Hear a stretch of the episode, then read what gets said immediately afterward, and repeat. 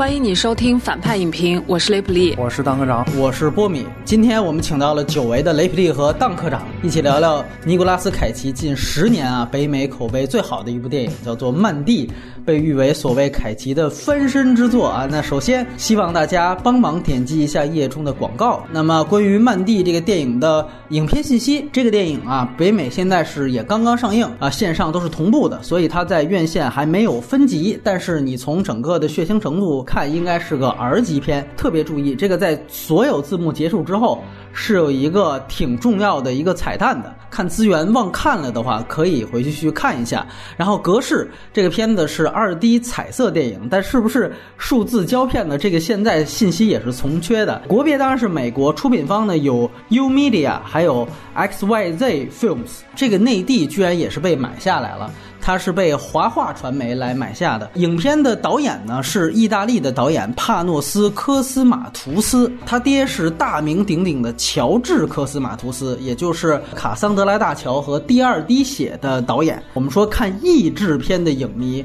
都应该知道他爹的作品，你像当时他爹拍过罗杰摩尔主演的《逃往雅典娜》，拍了当时一堆引进到中国的译制片。那么制片人的名单里面，其实我还发现了伊利亚伍德的名字啊，这个是之前《指环王》的主演啊，是一个非常有名的明星，后来《指环王》过去那劲儿之后就过气了。然后编剧除了导演科斯马图斯以外，还有另外一位叫做亚伦斯图尔特安。那么主演方面，除了尼古拉斯凯奇之外，还有非常有名的女星安德利亚瑞斯波罗格，她是斯大林之死包括像鸟人的这个参演者，哎，对，她其实是凭借阿汤哥的遗落战境整个算是红起来的。哎，然后另外呢还有几个比较著名的反派脸，比如说像理查德布雷克，那他其实也出演了斯大林之死，当然大家更熟悉他的是王牌特工一，包括像雷神二以及像蝙蝠侠的侠影之谜。另外一个奈德丹内利也是这类所谓特型反派了啊。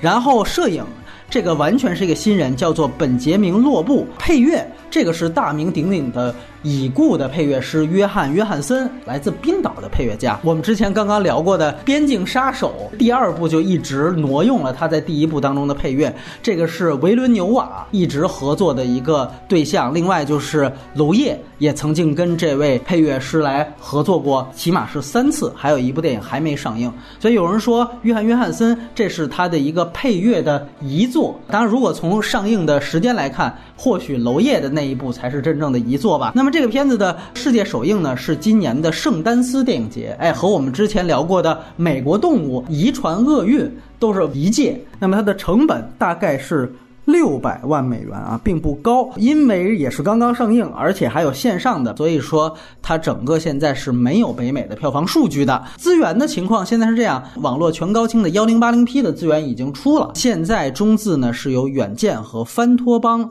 联合做的这个字幕，出的非常非常快，翻译质量也还过得去啊，因为也没有什么太多的台词，所以没有什么好说翻译质量的。那么接下来呢会插入我们其实是在最后才进行的打分环节，先播放给大家听。我就打六分吧，我觉得这个已经是我能给到他的最高的一个分数了。虽然我有一个还挺好的观影体验，然后但是我觉得啊、呃，他真的太 B 级了，我实在是没有办法给他再往上打分了。哪怕是基于迷影啊这个文化的这个东西，我也没有办法就是再给他打那种附加分啊！推荐就推荐给写点片的爱好者、凯奇的粉丝，还有摇滚乐迷这三类。凯奇粉丝真的爱看吗？我觉得他们会乐于找梗吧？难道就一点娱乐精神都没有吗？来，你听当科长打分、嗯、我也打六分吧。嗯，那个我推荐给金属迷爱好者吧。我不会像那个雷普推给所有那个凯奇粉、嗯，因为我觉得，因为凯奇粉其实有很多都是上年纪，可能他们看动作片什么看的会比较多一点。我觉得他们、嗯。像这看这片可能看不来，然后还可能会推荐给一些对邪典电影或者是这种 B 级片比较感兴趣那种影迷，然后他们可能会找梗啊，或者是会比较去研究，因为他们其实这个东西这个片子会可能会比较适合于那种以后想对恐怖片爱好的或者是一些电影院校的一些学生，他们拿这片可能会跟以前的一些邪典电影或前往电影去做比较，我觉得这片还是有一点研究价值在在里面的。然后我的打分是六分，其实最关键的我们在后面也会提到一定要把它当成一个喜剧片和邪典片去看。这个进入方法其实最终决定了你对这个电影是否有喜好，是否有厌恶，这个我觉得是特别关键的一点。从这个角度去进入，然后你才可能会发现他对于凯奇其实是有一个生涯总回顾的这样的一个特点。而且我觉得他最后传达出的这样的一个情绪其实是一种黑到深处自然粉的感觉。所以呢，我确实觉得我得推荐给有一些对于凯奇也是最近都烂到不行，然后在这样的一个情况下，你对凯奇的这种烂片之王的这个美名，就有一种就我把它已经当成一个美名和标签了，有这样一种自嘲属性的粉丝，你会可能会发现特别大的乐趣。但是如果你是一个特别玻璃心的粉丝，然后包括像科长刚才提到的，就是说你其实是一个上了年纪的那种，就是属于真的是中国人民的老朋友，我是看着他拍什么空中监狱、勇闯夺命岛，我是希望他原来再回去拍这样的传统意义上的经典的，那我觉得你要不然别看，要不然一定要带有特别强烈的这个心理建设和预防，你去拿它当一个喜剧片去看，你才可能不会被激怒，否则的话你可能会被激怒。因为中国完全没有恶搞的经典电影的这样的一个算是迷影基础，所以我觉得这也是他现在口碑滑坡的一个原因。所以我也觉得这个推荐环节特别重要，所以我还是提醒大家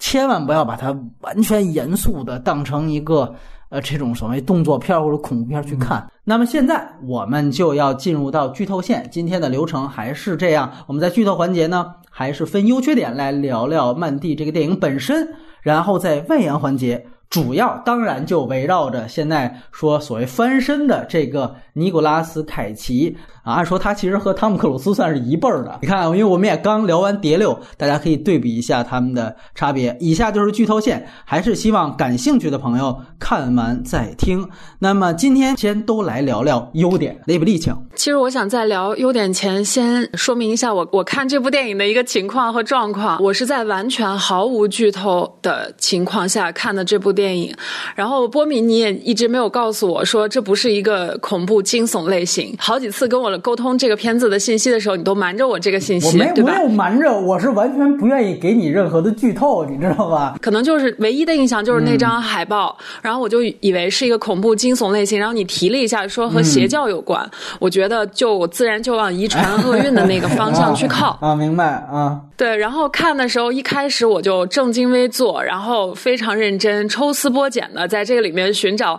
有关于宗教啊、文化啊等等各种符号进行解读，然后呢我就发现越解读越不知道他在说什么，我就有一种不明觉厉的感觉。然后看到了中间段，然后凯奇坐在马桶上开始喝那个酒的时候，我就有点有点想笑场，我还告诉自己严肃一下严肃一下。对，然后过了那一段到他开始铸剑啊复仇的时候，我就有点如坐针毡。对，然后坚持看到结尾的时候竟有一丝不舍的感觉，就我觉得他视听呈现给到我的其实还是让我挺惊喜的，他很有想象力。我觉得看了他之前那个前作迷幻黑彩虹，我觉得这个是导演自己啊、呃、原来和先天就有的东西，他其实用了一个非常复古的一种不光不景还有一个五毛钱特效的手段，营造了一个非常好的迷幻的一个气氛啊、呃、在拍摄这种梦境超现实和欧弟的这种画面上，我们之前不是也聊过达伦啊丹尼保尔啊这样的，我觉得再加上一个塔西姆辛，我觉得就这几位在这个上面的视觉想象力都是我特别爱的。那这个电影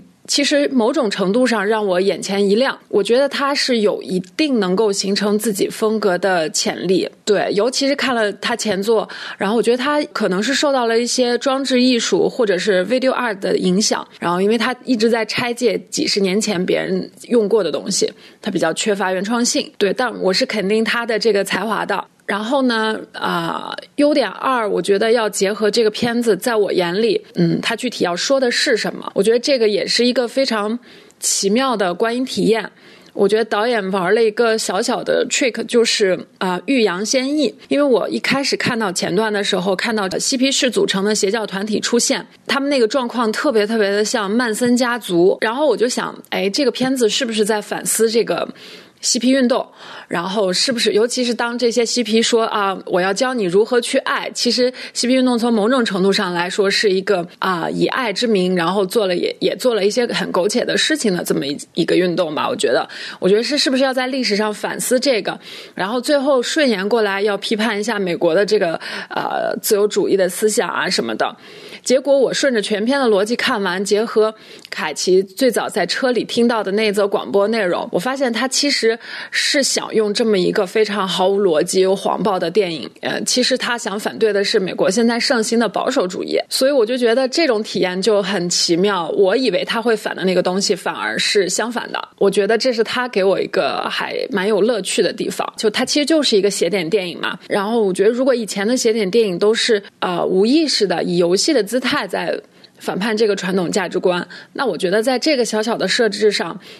导演可能是有一点自己的意识，有一点自己的包装，我觉得是一个趣味点。然后第三个我认为的优点其实就是他用了尼古拉斯凯奇，我觉得这个就是一个将错就错的选角的方式。就是之前就是大家不都说什么让凯奇从烂片的泥坑里翻身上来吗？我觉得导演并没有想让他翻身上来，只是借用了他烂片之王的身份，然后又让他在泥坑里完成了一个前滚翻而已。嗯，他在这个片子里很聪明的放了一些凯奇原作或者是前作的东西，比如说那个凯奇骑着那个机车出场，然后手里拿着锁链，这个就是一下就想到灵魂战车。然后他还背着那个弓弩，我就一下脑子里回回闪的就是天气预报员。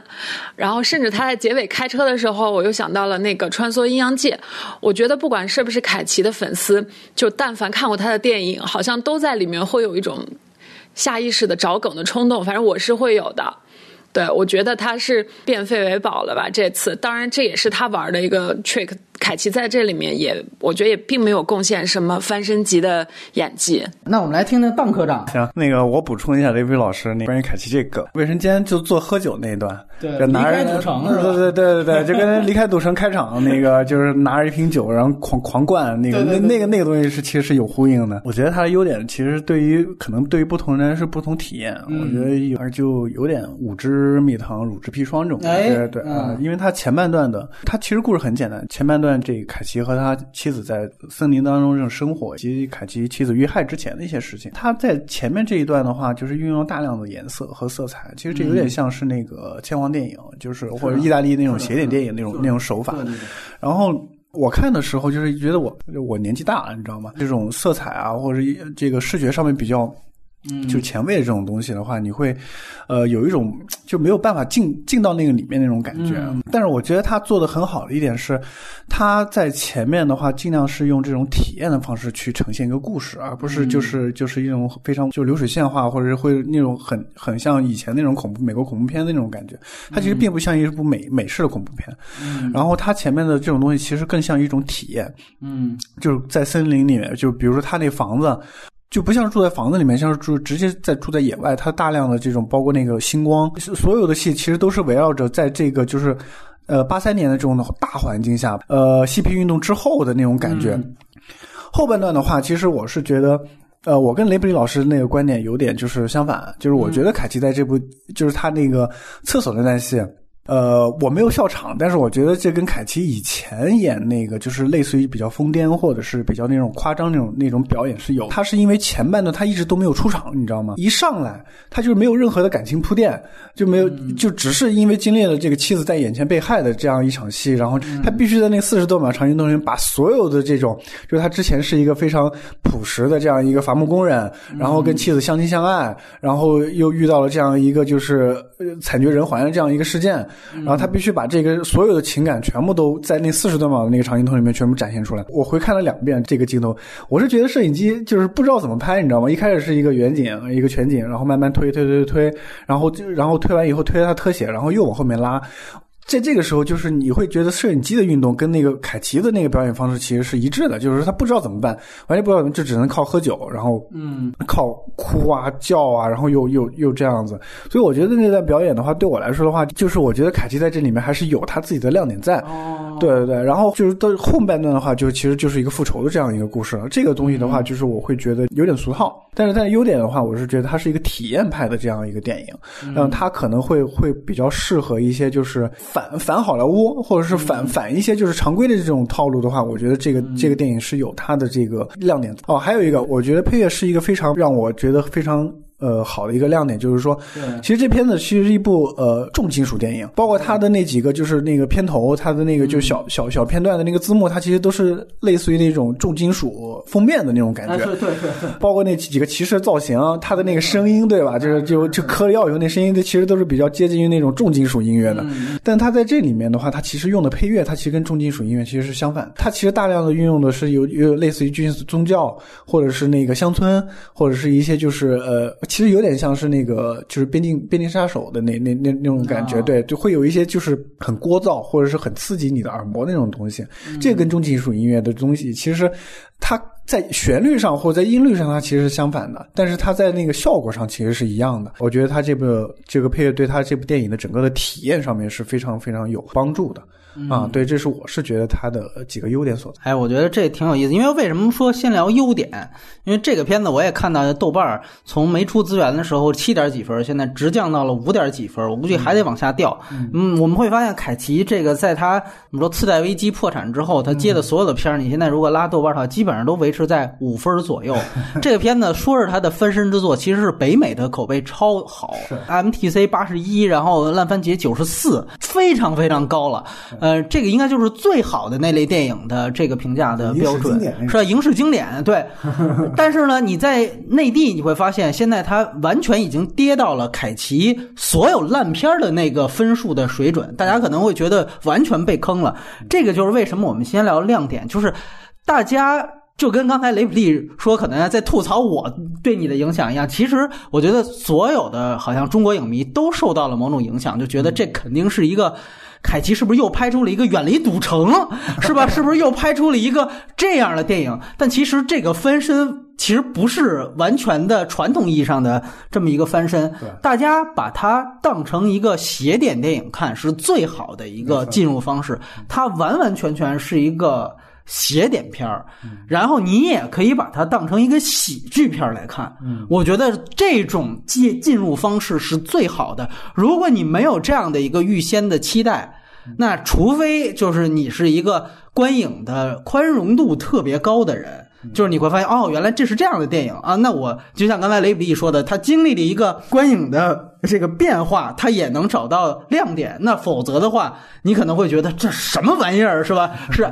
是这种 what the fuck 的这种感觉，这是一定的。而且呢，这个电影其实本质上所谓的邪典的梗都是来源于欧美既定原来的一些邪典电影的套路，然后它进行更新和一些组合。所以呢，这个对于观影门槛的要求也非常高，它其实在风风格和形式上啊，并不是传统我们大众能在院线接触到的电影。像刚才蛋哥长提到的非常好，其实它着重所表达的一种电影形式就是千皇电影，这个是达里奥·阿基多在大概是上个世纪七十年代开始开创的一个电影风格。我我对我们这样说，就这个电影其实就是新版的《英风阵阵》的一个预告片来看啊。这个到时候大家那个电影是呃那个《请以你的名字》那个导演啊来翻拍的，也进了今年的威尼斯主竞赛。呃，我觉得大家在看新版的《阴风阵阵》之前，特别好的可以做一个预习的工作，就是来看这部《曼蒂》，它会告诉你大概千皇电影的一个变种的形式是一个什么样子。它也不是特别完整的千皇电影，但是它出现了很多千皇电影的呃类型的样式。呃，我觉得最典型的就是特别大的一个特点，就是无来源的色彩打光和无来源的色彩光源啊。这里边如果大家注意到最奇怪的一个呃形式，就感觉有点傻的那种，就是一掏神器给神器的特写，就会有那种绿色的闪光。就你比如说开始拿出那个海螺，包括像后来是他造的那个特别丑的那个银斧，哎。这些都会说亮着闪光。另外呢，就是千光电影非常注重在布景上去搭建那种所谓的几何图形，它会要非常充分的体现出来一种啊，也是无来由，就这家为什么非得呃有这么一个几何图形的样子，包括最后大家看到了那个呃带着十字架的那个金字塔的样子，呃，这个也是千光电影的一个非常大的特点，他们特别喜欢在布景上去做这样的一种，其实也是严格对称啊，但是同时呢，去通过这个结合着一种，比如说非常粉粉颜色，粉颜色可能是用的最多的，像这种非常鲜明的色彩打光，然后去制造一种极其迷幻的这样的一种效果。当然，可能阿基多的东西，如果你仔细去看，它的配乐铺的会更加满，那个配乐。呃，推到极致之后，配合着这种极其鲜艳的这种呃色彩打光，会形成一个特别饱满和统一的形式。这电影呢，就刚才两位也都提到，尤其是蛋科长，就约翰·约翰森的这个配乐，它其实没有推到这么极致，所以我说它其实是一种千黄电影的变种，它在视觉上。其实很多地方都是用到了千黄电影的概念。然后我觉得这个片子呢，你会发现前后割裂的问题。我们说前半段呢，它偏千黄电影的风格比较多，后半段复仇开始之后，它又更像是模仿电影。就模仿电影是什么呢？就是原来一个片子叫做《刑房》，罗德里格兹拍的，哎，就是他们那哥几个嘛。然后如果我没记错，其中一个预告片里边还有尼古拉斯凯奇的名字。那个片子其实当时整个呃罗德里格斯他们做刑房电影，整个就是对于美国的另外一种所谓 B 级片做了一个。这种翻拍和致敬啊，那种刑房电影其实是更加粗暴的，就是典对对对对对，什么叫模仿电影？其实典型的就是那种特别血腥、暴力，然后那种完全无脑、无逻辑、直接开干、无脑和低成本。往往是那个电影的一个非常大的一个特点，呃，所以呢，你会发现这个电影前半段呢是一个千黄电影的范儿啊，然后后半段整个复仇开始之后，它变成了一个模仿电影的这样的一个套路。你会看到各种的那种无来由的血腥暴力，车怎么翻的都不知道。总之，你会发现它所有的这种无来由的这种形式，其实最终都是在为去包装。就把凯奇作为一个灾难艺术家进行戏仿和解构来进行了一种特点，而它的包装形式，我再说一遍，就是前半段是千黄电影，后半段是模仿电影。就刚才两位其实提到了对于凯奇这个身份的运用，我是非常同意的。这个电影其实是真正的一个把灾难艺术家这样一个形式给用到了电影内部的一个非常高级的手段。我是不太喜欢灾难艺术家那种直接的，我去翻拍一个房间，然后我去骂这个房房间，我去嘲讽这个拍房间的过程，呃，那个可能是比较传统的，所以呢。可能普通观众看起来可能更喜欢那种电影，但是这个电影其实是一个真正的如何去运用一个灾难的艺术家的身份，然后去在电影当中去解构它。所以这个电影本身它是又带有大量的这种关于凯奇本人的迷影元素。其实从一开始大家注意到那个整个用滤镜用到夸张到你都感觉那个直升机的镜头是抠像完成的，其实那一段是在交代凯奇是一个伐木工人。如果大家看过他最近一个啊口碑比较好，可能我们在外延环节会提及的电影叫做《乔》，那个就是《乔》里面他的人设，就是从一开始等于他就加进了他最近一个算口碑比较好的电影，就从那儿就开始了。然后直到刚才这个两位提到的摩托车铁链子，那就是凯奇，因为大家都知道他是一个漫画迷，他曾经想演过超人，还传出过和钢铁侠的绯闻，然后真正演的其实是也算是漫威的啊，漫威卖出去的那一部恶灵骑士啊，两部，所以那个其实就是对于他整个恶灵骑士的一个解构，然后再到喝酒那段戏，其实就是离开拉斯维加斯啊，这是，所以你会看到一系列的凯奇的这种啊以前电影的影子，这是非常非常充分的。包括他那个大胡子，其实大家注意到凯奇就这几年的烂片儿。大部分的电影他都留着这个胡子啊，这个导演并没有说说这次我要给你翻身了。咱们首先，如果你想想要是真的是一个翻身之作，那肯定得跟凯奇说，咱们得重新把你的整个的外形给变一下，对吧？这肯定显然是这样，但是完完全全留着这大，所以那大胡子一出来，包括开始我说这开场不就是乔吗？我就想这导演应该是憋着坏的，所以到后来逐渐的就印证了这个想法。其实你会看到满脸血那种、嗯、就那个其实也是他后期好多动作片，就应该是不是女巫季节就有类似的这种场景，而且女巫季节也是一个，就是整个关于宗教，有个女孩被指责成女巫，然后他们去保护她，她最后的整个要的那个造型和效果，其实也在往那方面去靠，而且那个整个把那个水管子拔起来，然后直接把那人砸下去了，应该这也出自于她的某一个经典的动作片。如果不是石破天惊的话，可能就是他跟吴宇森合作的那几部。他其实就是在包装了一个凯奇个人的一个灾难艺术家的这样的一个属性。所以当你有了这个认知之后，你再去看这个电影，你可能会获得的观感乐趣会截然不同。这个我觉得它就会影响到你对这个电影最终的一个评价，我觉得这是非常重要的一点。然后另外呢，你就会发现通过和导演之前的一个作品的呃这个结合，你会发现他确实像雷普利所说，他在视觉艺术上是有自己的一个非常独到的想法。跟他爹，我们都说他是一个影二代，但是跟他爹拍那种就比较偏比如说社会议题的，像卡桑德拉大桥这种政治阴谋论的电影是典型不一样的。就是你会发现到他这儿，可能他是非常痛恨他父亲当时拍的那些非常传统的类型片的东西，他就是要啊，所有的类型片的商业的传统叙事的东西我全都不要了，我就是开始走一种以视觉艺术为先然后去进行的一种包装。很显然虽然他是一个影二代，但他真正继承的他的精神教父不是他爹，而是像达里奥阿基多这样的先锋的恐怖片的大师。所以说你会发现从这种角度去看，你也能看到很多这种当时七八十年代那种老电影的影子。嗯，除了像电视当中出现的一些致敬之外，其实你还可以看到很多不一样的。你比如说像那个骑着摩托的那几个反派的角色，那种脸上全是刺儿的那种，那个是原来我们知道有一个很有名的 I P 叫做养鬼吃人，你会想到那是完全哎养鬼吃人，那浑身扎着刺儿，就他会把这些东西都用进来。你包括我觉得对于他视觉艺术上还有一个非常大影响的，就是大家都很熟悉的《银翼杀手》。如果看过他之前一个作品，你会发现他的两部电影当中都用到了《银翼杀手》非常关键的一个情节，就是反派找到了科学家，然后一把把他给头给捏碎的那样的一个非常暴力的镜头。这个镜头在他这两部当中都出现过，而且都是非常关键的。像这里面啊、呃，就是凯奇最终杀死反派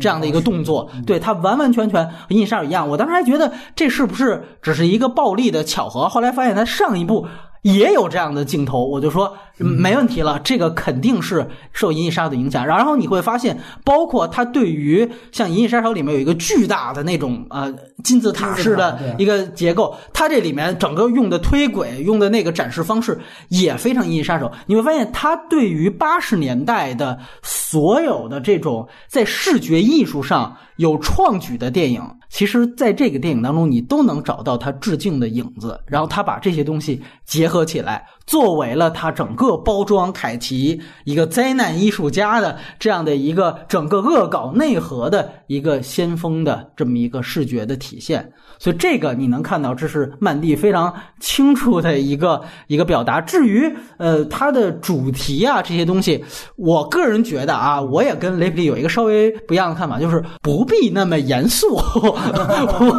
最主要是你之前没有给他做功课你知道吗对，也也怪我是吧，你误导他了对对对，我拿着一个小本子然后坐在那个屏幕面前，然后还边看边记，然后我就越记越迷惑，对对对，然后就哎这怎么回事对对，所以我个人觉得呢，整体上嗯，他的整个形式和他所有的致敬的梗这个都是摆出来的。我相信他在像北美这样的地方，这个是整个迷影文化更加深入，然后大家对于这种西方的类型片也都有一定受众，而且上来就知道哦，你这片这么拍我就知道你是这个方向去了。可能大家才会有这样的一个口碑狂欢的体现。然后就是关于他整个那个杂耍蒙太奇，有些段落用的也非常好，说凯奇尝一尝那个他们喝的那东西，一喝然后啪一下整个这个背景整个火山爆发。其实你会发现这种手法也都是特别最传统的老的电影人，就是大概六七十年代电影人当时出来之后用这种方法，大家会觉得特别先锋，到后来这种方法很多时候就不用了。这个电影当中你为什么还会觉得这一段反倒这个技法一用出来你会觉得哎，还挺有意思的。所以我是觉得这种东西其实是给你一个特别大的新意的一点，它在整个的视听调度上呃，在这些方面还按原来老的方向走，你还能看到一些新的乐趣所在。所以最终你会发现这电影所有的优点你围绕着斜点也好，它最终回到观感它是一个乐趣所在。我想补充一点，就是我们说了好多这个导演在这个片子里面去拼贴啊，去拆借啊，但其实有一个还有一个一脉相承的东西，就是他是在这里面强调自己作为一个摇滚乐迷的身份。比如说在《迷幻黑彩虹》里面，其实就是那个在在野外烤火，然后被同伴辱骂的那个，好像是一个摇滚肥宅的形象吧，这个人好像就是导演本人的这么一个化身，自己觉得自己还挺很叉叉的，但是然后在这个曼蒂里面最有意思的就是呃，这个被烧死的女主她其实是一个重金属爱好者，她穿着那个黑色安息日的那个 T 恤，那个凶神恶煞的那个邪教分子，然后给她放的居然是那个卡朋特，然后就遭到了她的那个无情鄙视。对，我觉得这个是一个她自己自己放着一个私货，就他其实是一个摇滚宅，就是一个摇滚宅。而且你会发现其实从那块能解读出来他对于反派真正的嘲讽其实是在这儿，就是你感觉那些反派是一种假范儿，是装逼，就是你本身在自我歌颂的时候你挑选的曲风还是他妈卡朋特这种，就这可能也是他把它放在八十年代初大家对位一个语境，在那儿你会想到，就是比如说一个特别看着特别狠的人，比如来了一绑票，你觉得这是滴滴虐杀案的这样的一个特别现实主义的片子，然后到那儿说我给你放一首什么周杰伦的歌曲，然后一放，然后这受害者说太傻逼了，我操，你呀居然听这种歌，然后就得到了他歇斯底里的一种嘲笑，就是说你呀这种 low 逼还他妈听那种歌，于是激起了对方的杀心。其实如果你带入到中国的这种语语境，比如说对于这种审美朝向，你就都明白就是这种邪典的点到底在哪儿。这就是它基于美国的这样的一个，就比如说我们说听摇滚的乔几听流行的什么，听古典的乔几听，对对对，它是个鄙视链，乔几听朋克，哎，对对对对对，他把这种鄙视链给带进到了他的电影，然后做成了一种喜剧效果。而你想看进去这个电影一定要去进入到，就起码知道这样一个鄙视链是什么，所以你把它带入到比如中国某种鄙视链，你就能明白它的这个嗨点到底在哪儿。你像凯奇后面可能大家都会忍不了的那一句，就是你为什么要撕了我的 T 恤、啊、就那句话出来的时候特别突兀特别突兀，但是你不觉得这就是那个什么托米韦素，就是房间里边的那句话，就是说他其实要的就是那种效果。如果有人发现这也是源于他某一部电影的这个台词的话，我觉得一点都不新鲜。我只能这样判断，就是说我们必须基于一个前提，就是导演一定他是主观故意这样做的，但是另外一方面就是说我们不能因为他主观故意这样做就刻意的拔高他。你知道我看到这儿的时候我特别想到是那个呃，基努里维斯，就传说他也有一个第二春的电影，就我们之前聊过的那个极速追杀。嗯，其实极速追杀一里边有一个不大不小的槽点，就是当时黑帮把基努里维斯的狗给杀了、啊、然后基努里维斯就追过去把我们整个黑帮全给端了，就出了一个梗，就是说你为什么要穷追不舍，谁让你杀了我的狗，就大概是有这么一个梗。他也对于那样的一种就是极速追杀那种，那个其实是一个特别装逼的电影，就他对于那种电影其实也有这样的一个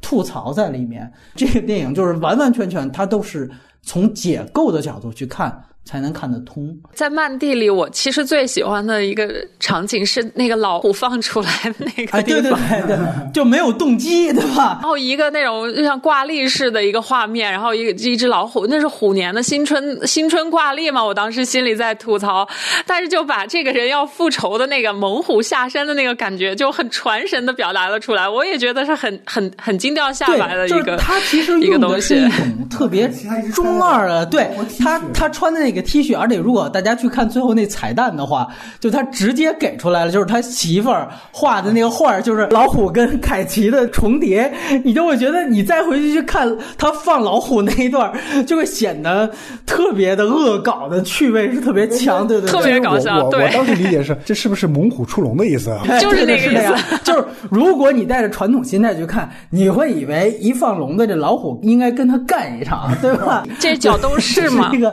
对对。对，你以为是角斗士，后来发现这是一个望文生义，是我故意要让观众看出来，就是导演在这里面做出了一个呃猛虎下山，凯奇的复仇欲望被解放了这样的一个极其直白的，生怕你看不出来的体现。如果大家非得还相信这是一个纯粹拍傻逼了的电影啊，北美所有的口碑这都是完全的是一种那种黑豹式的无稽之谈，那好吧，那我觉得大家也可以保留各自的这种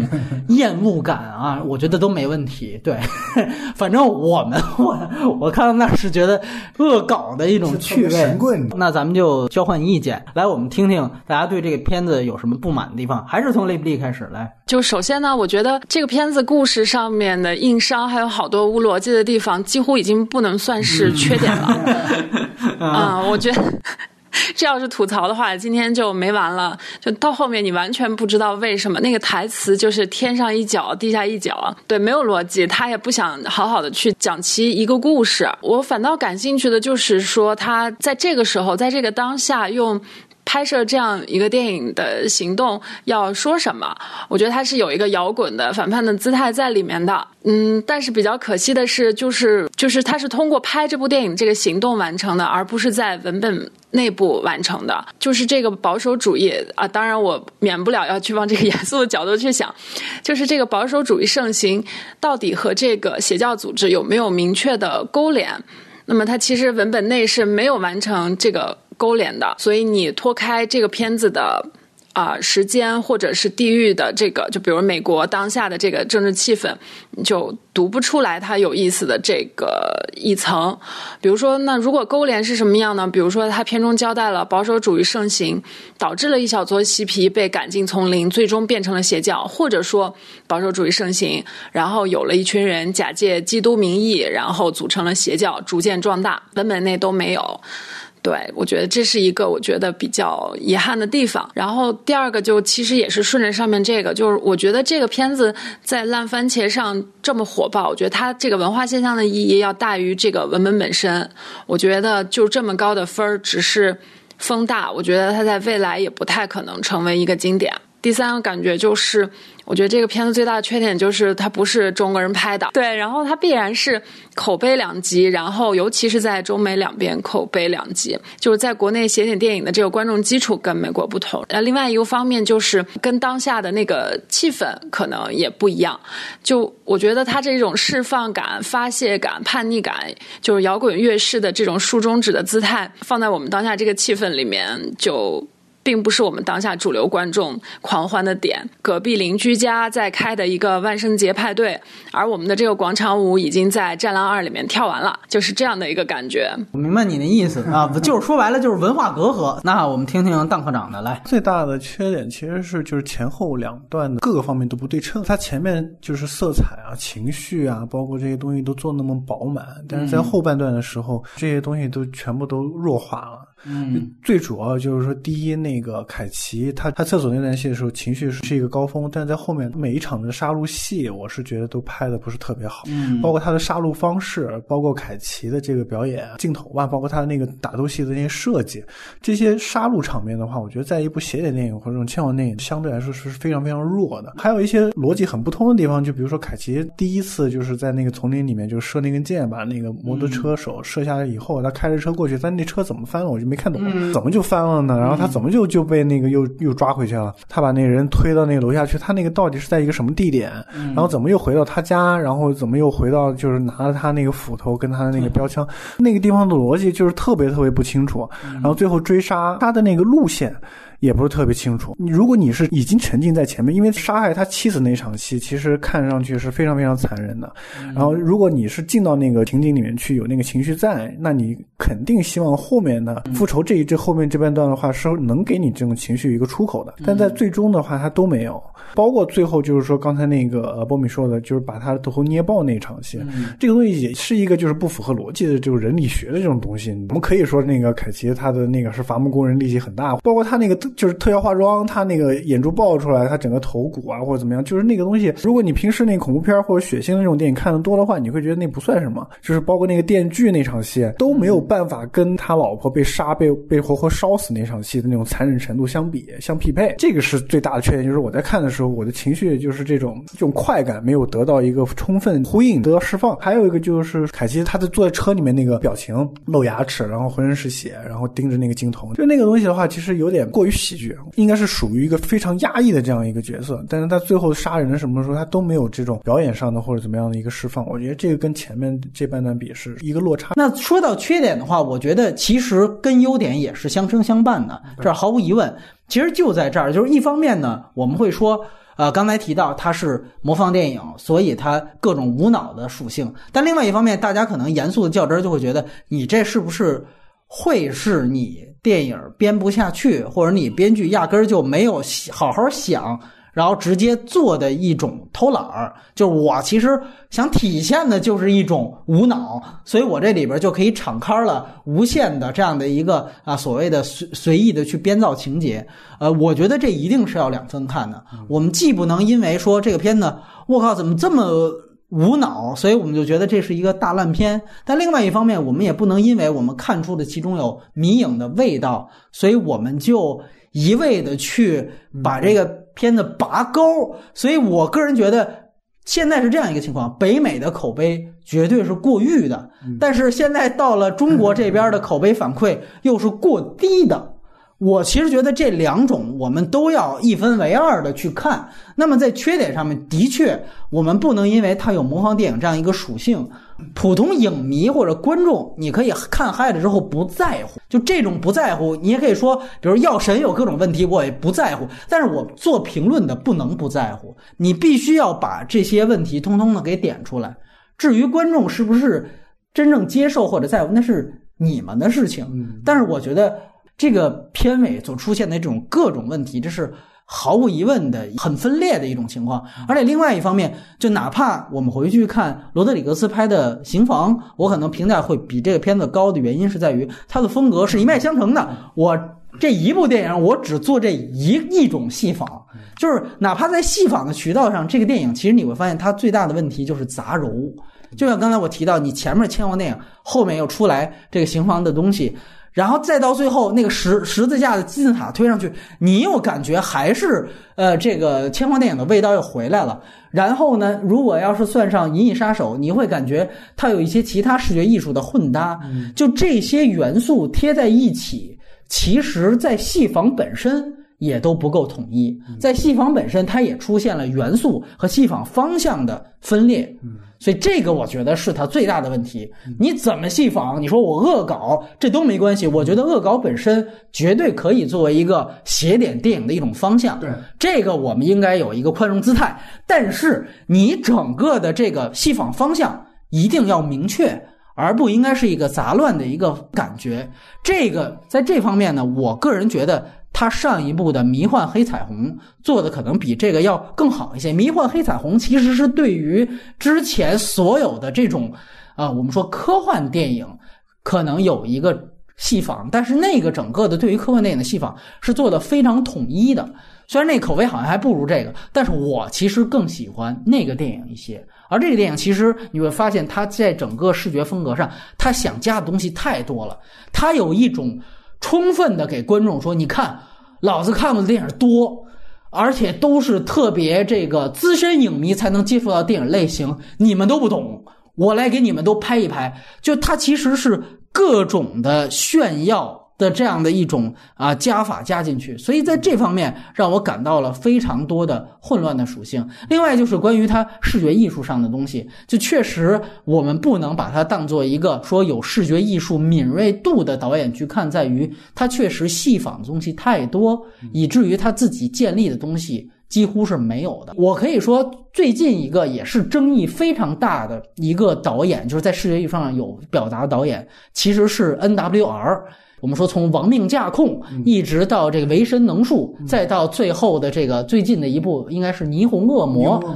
啊，这个导演我个人觉得他是真正有视觉艺术想法的，他的这个电影也是争议非常大，也是大家尤其到霓虹恶魔的时候大家都觉得不能忍，那个也是豆瓣五点几分，就拍的什么鬼，对吧？你这中间毫无来由的就是一堆霓虹打光，然后出现一堆就几何图形。但是如果喜欢霓虹恶魔的朋友，我觉得大家可以去对比一下真正 N W R 的东西。其实我觉得他的东西是真正有自己想法的，而且他的所有的视听语言和他的视觉艺术概念是统一在一起的，所以我反倒特别特别欣赏和喜欢霓虹恶魔里面那套东西。但是呢，这个电影说白了就是他所有东西都是前人的，他没有一个像 N W R 一样他有自己的概念，他有自己的想法。这么去判断，我觉得 N W R 是可以走得更远的，将来是有所建树的，哪怕他现在口碑有争议，也许再过个二十年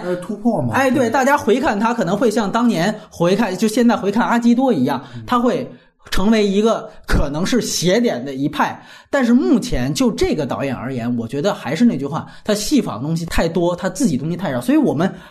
一旦严肃的去看它任何一个方面，无论是形式风格，它的视视觉艺术上的建立，还是它整个内容文本，我觉得通通在这些方面可能都没有办法呃看到它所有的个人原生的表达。所以这个是我觉得它呃问题集中的地方，就一来就是它整个致敬和戏仿的方向是不统一的，是混乱的。那二来就是啊，我觉得在视觉艺术这本身，其实我觉得它的建树也非常有限。当然我们可以说它由于借用了原来的这个千王电影的东西，它看着很别致很不一样啊，这个我觉得确实是啊亮点的部分。但是必须得说这种不一样它都是有根可循的，这个缺点呢也作为我以及我希望大家可以作为之后我们去看待真正完全就是翻拍这个阴风阵阵的那个导演、嗯、作为他去看待那个翻拍电影的一个考量标准、嗯、其实对，其实大家看漫帝之前也可以看一下阴风阵阵，因为阴风阵阵是千王电影代表作嘛、嗯、大家可以就可以对比一下这个。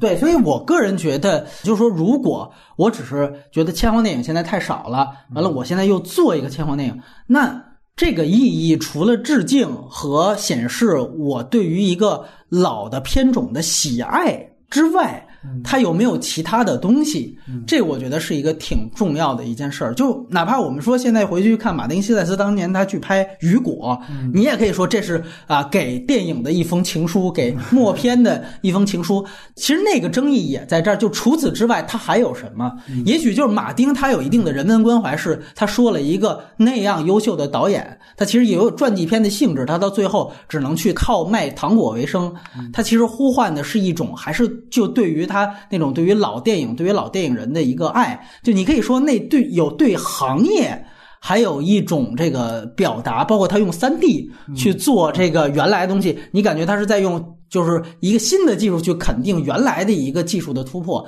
但是你现在看这个这个表意，其实因为 三 D 的落伍，是不是你感觉那个电影也落伍了？但是我终归觉得就是无论像大到雨果那样的还是小到漫帝这样的，你所有对于老电影的戏仿或者是正经的致敬，其实都面临一个问题，就是在致敬之外你还有什么。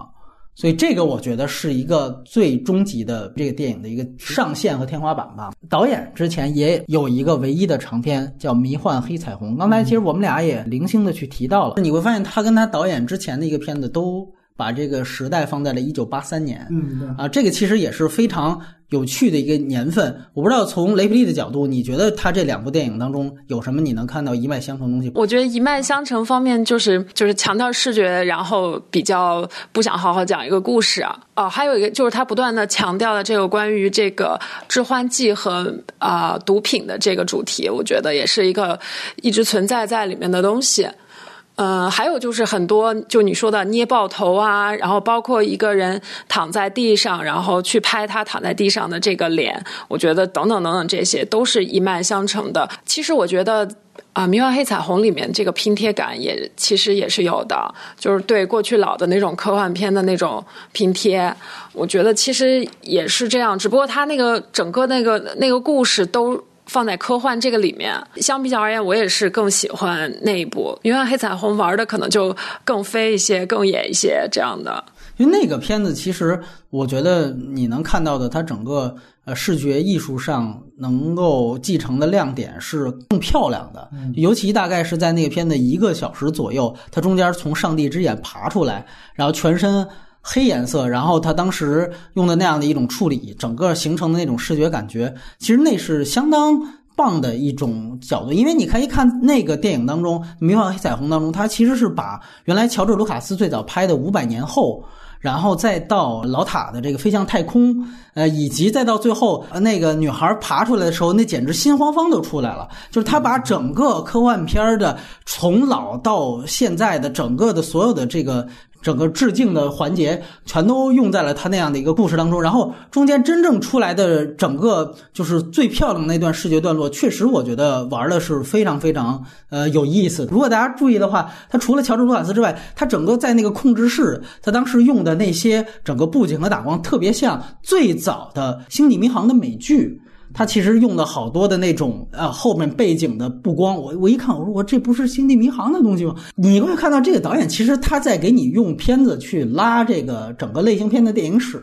就这个感觉在《迷幻黑彩虹》里面，我觉得做的是更统一一些。呃，包括后来我们说最后你会发现也有《银翼杀手》的东西，对，你就会发现他把整个科幻片就是完全一脉相承给拉过来，然后整个故事基本上处在一种我怎么样将就我要拼贴的这个电影来去做，就这是这个导演特别大的一个风格。我特别喜欢那个片子大反派呃，死的时候的那个方式，就是特别爽又非常的有乐趣。就是他前面铺垫了很多关于这个反反派是如何的穷凶极恶与变态，然后他最后磕在那个路边的石头上，磕在一个对对对对，然后看完以后真的是就是很惊呆的感觉啊。好过，我觉得好过看一部非常平庸的啊，就这样吧。嗯、对，就是你也是从一个完全就找梗，然后迷影的这样的一个角度去看的，是吧？已经有心理建设，但是也没料到他最后结尾会那样子去去结束掉。其实有的时候是喜欢在电影里面去找这个被颠覆和被挑衅的感觉，有点抖 M， 挺喜欢被导演的这些小技巧去玩弄的，我觉得特别有意思。因为我是先看的《曼蒂》，然后才看的《迷幻黑彩虹》。如果你明白什么意思？你对看漫地的话，可能会有更多的这种梗。《迷幻黑彩虹》里边，他按下按钮，然后把那个丧尸一样的那个人挡在门外，就是所有的这个场景，每一个场景解构一个电影，就这种呃乐趣和这样的导演，在现在也确实是不多见。就这，我觉得也挺有乐趣，而且我觉得这一定跟他是一个影二代有一个巨大的关系。你包括就是你让那个长得特别像李小璐的那个女主坐在那个白椅子上，然后从后面给一个镜头，然后就拍出来这个人好像像一个美人鱼一样，就是他坐那个椅子也是特别经常那种你在原来布景比较简单那种科幻片里边你能看到那种就是流流线型的那种白色的椅子，然后他坐在那儿，然后后边一给，这就形成了一种美人鱼的那种那种外形，就是你会感觉这种点你会去想就特别的搞，就是所以为什么我说你绝对不能把它又当成一种严肃的那种视觉艺术去看，就是也在这儿。你包括你知道，就像那个迷幻黑彩虹里边，他从那个上帝之眼跳出来，浑身实际上是黑颜色的嘛，然后他就在那个整个白色的像幕布一样的，在那儿用身体画出了一个非常水墨画一样的那样的一个图形造型。我说我操，这不是国师那个零八奥运会开幕式突然有一个大型的那种表演？接下来我们可能会聊影，就号称是什么水墨深水的这样的一个视觉感觉。哇，那你就会感觉他把这种视觉的东西也做得特别恶搞，你就会结合在一起，你就会觉得就是趣味丛生吧。所以这其实某种程度上，实际上对于普通观众来说，这是一个就是可能会给你一个误觉，这是一个特别装逼，然后装逼失败了的一个啊、呃、这么一个视觉艺术电影。但其实对于真正的影迷来说，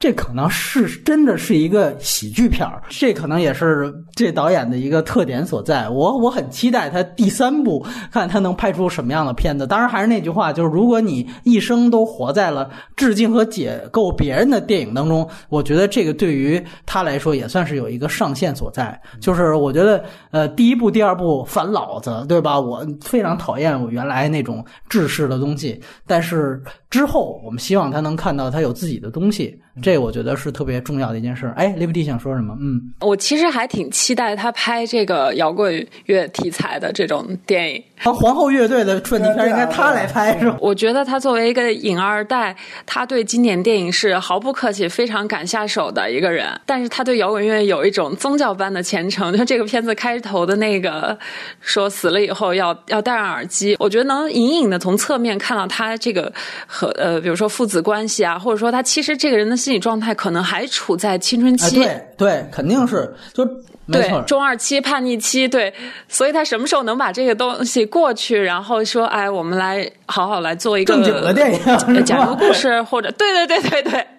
他现在都还在无音的反叛的这个过程里面啊，就是我觉得，尤其你看最后那个《迷幻黑彩虹》第一部嘛，那是他最强烈的，就是最后一定说我要找到，就是其实就跟《银翼杀手》一样，就好像找到自己的。就父亲一样，然后去把他父亲整个给捏爆，然后整个脑子给捏爆。就你还是会看到，一来他有对，就是你提到有对摇滚乐的虔诚；二来你也会觉得他真正对于你，比如像他喜欢的像《银翼杀手》这样的真正影响他视觉艺术的这种科幻片，他也是一种虔诚。二来就是他把这种虔诚就是逐真的，就是哦，那里面也是对于父亲的那种恨，然后可能我有这样的一个怨气，我真的就把它直接照搬过来，就这个其实都有点抄袭的这样的一个呃嫌疑所在了。他还是有这种就是说所谓你到底是正经致敬和你真正恶搞以及是不是自己东西的这样的一个分裂所在。当然这个东西都是很原生的，都是很生猛的东西，嗯，所以这也是我觉得。有的时候我们对于这种导演的这种我们说不成熟和这种心态，他有一种啊这种宽容的心理所在，就是因为有的时候说白了你就是被导演这种可爱和这种幼稚病给呃 Q 到了，你明白是这种感觉，其实是这种感觉。说好了马上要聊凯奇的，但是感觉给凯奇的时间也放到了最后，先是一个笼统的感受吧。来，雷迪，他在我这儿看来就是放到哪里好像都可以，放到什么电影里都可以，包括哪怕说你把它当做一个明星，我觉得他先天的不管是形体还是长相还是气质，我觉得他是一个非常有魅力的人，他荧幕上其实是可以抓住观众的注意的视线的，而且在我对男性的审美审美标准里面，我觉得他是帅的，他是性感的啊，这个是毫无疑问的，这也是他为什么一直拍烂片，但是还是总有片子在找他，然后总是荧幕上需要他那一张脸。我其实是逃离拉斯维加斯、嗯嗯、开始喜欢他的，就是他拿到奥斯卡影帝的那一部电影、啊、哎，对，那个时候看的时候还对他是不是影帝，包括他是呃什么样的世家身份，是谁的侄子这件事情也一无所知。对，那时候还比较小，但是我就是对这样的一个颓废的、颓丧的，然后一路寻死的这样的一个荧幕形象是非常印象深刻，而且非常戳我的。他特别的悲情，然后也特别的能激发一个女性这个恋爱的这种心理，就是说白能够激起大家的母母性关怀，是这意思是吧？母爱是吧？反正当时看的时候是觉得哎呀好悲情啊，然后尤其他那个死亡的那个结局和死亡的那个方式，对，我还是蛮喜欢这样子的一个呃尼古拉斯凯奇的。然后嗯，不是最近又补补看了那个乔嘛，然后我看乔里面其实也有一个很有意思的一个点，就是他在教那个泰勒谢里丹做一个迷人的性感的表情，你要苦着一张脸，然后在苦着这张脸的时候再挤出点笑来。我觉得这个好像似乎就是他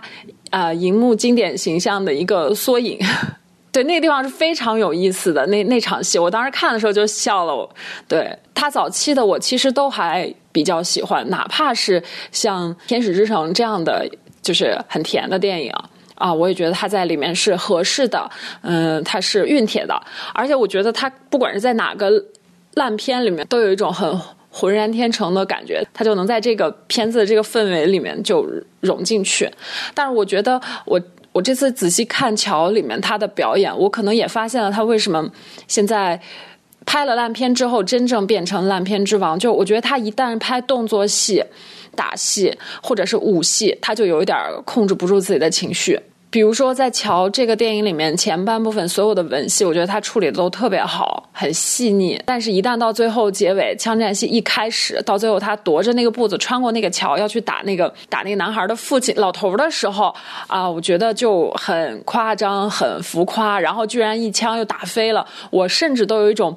不好的感觉，我觉得这场戏是不是凯奇改的，因为那个片子前面都还不错，就到后面特别莫名其妙。其实他还蛮享受自己作为一个动作英雄在荧幕上出现的这个样子吧。毋庸置疑，我觉得他是个好演员，只是一个一直都在拍烂片的好演员。就比如说他是意大利人吧，就他却要演这么一个，就大概是那个区域的一个红脖子这么一个形象，我觉得不管从形体、声音、气质、抽烟喝酒的动作，我觉得都特别的好，跟他一个以前一个意大利世家子的那个感觉就不一样。还有一场戏是他在房子里拿出小刀子在那里割鹿肉，我仔细看了一下他那场戏里面，那个是非常彰显他表演功力的，反而不是说对着镜头然后去卖弄他那嗯、呃、那张脸，反而是那几个动作一下就把他这个人的水平就带出来了。你会看到有一个清晰的呈现，就是每年他接了无数部电影，远高于他之前这种水平的。他大概其实就是在他破产，因为次贷危机破产之后，你发现他接片的这个数量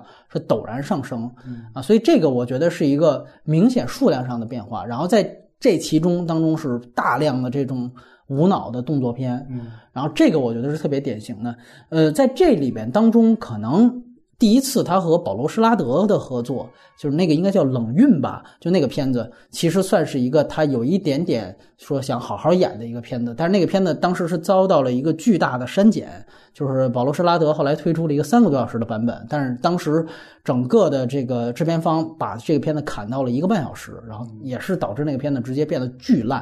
啊。保罗施拉德是大家都知道是拍那个《三岛由纪夫传》，然后之前也是新好莱坞那一批出租车司机和蛮牛的编剧，德州巴黎写的就是他嘛，就是那个那个主角就是就是保罗施拉德，所以他其实跟保罗施拉德的合作是算是一个值得注意的，但是也非常不成功。然后后来两个人都一起堕落，真的拍了一个非常烂的电影，就是第二次合作，就是前几年的一个也特别烂。然后真正我觉得这几年他算是能提的一个电影，就是老说曼蒂是翻身，但这个翻身我觉得还是打着一个标签，就就是一个恶搞性质的一个翻身。其实真正我觉得能值得一看的就是雷皮刚才提到这个乔这个电影，就这个其实特别有意思，就是呃，他之前也来中国拍了一部片子叫做《白幽灵传奇》啊，这个绝命逃亡跟这个刘亦菲还有那个《星战前传》的主演海登那个片子的时候，我专访了他，最后我也我觉得你要不问这个问题那就等于是失职，我就在问他这个事情，我说你你看你这几年就接了这么多戏，你你就是我大概那个意思就是说你不觉得你对于每个戏是一个比较草率的一个一个一个程度吗？当然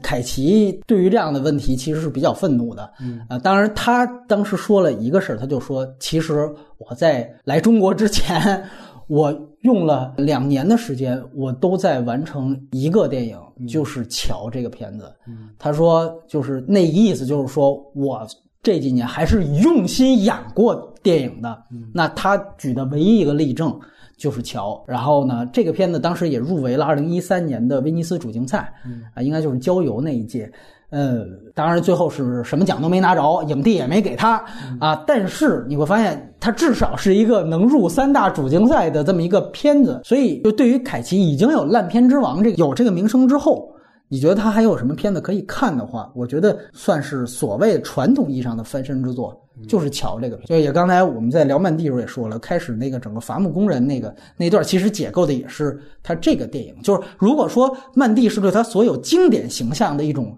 重新的解构的话，那显然你看乔已经被列入到是他代表作其中一个了，所以我觉得这个片子是挺值得推荐的。至于刚才呃雷比利提到的，就是说关于这个片子后半段这个有点崩的问题，这个片子不够好的原因啊，我觉得也在于它其实受这个老爷车的影响特别大，就这个片子其实是非常像老爷车的那种套路的，所以为什么说这个片子最后如果就真正他的老粉去看，其实看乔是会感动的，这个其实是真的是一个就迟暮英雄那种感觉，或者有点什么金刚狼三，就他其实是要的是这种感觉，那就最后属于有点飞蛾扑火那种感觉。但是呢，那个最后那一场戏为什么说打飞了，然后那老头为什么奇奇怪怪的就跳河，我觉得很重要的一个原因就是因为他不想跟那个老爷车最后，因为老爷车最后你典型看他是一个真正的正向的去塑造这样一个英雄形象，就把他真正的正向的拖成一个英雄。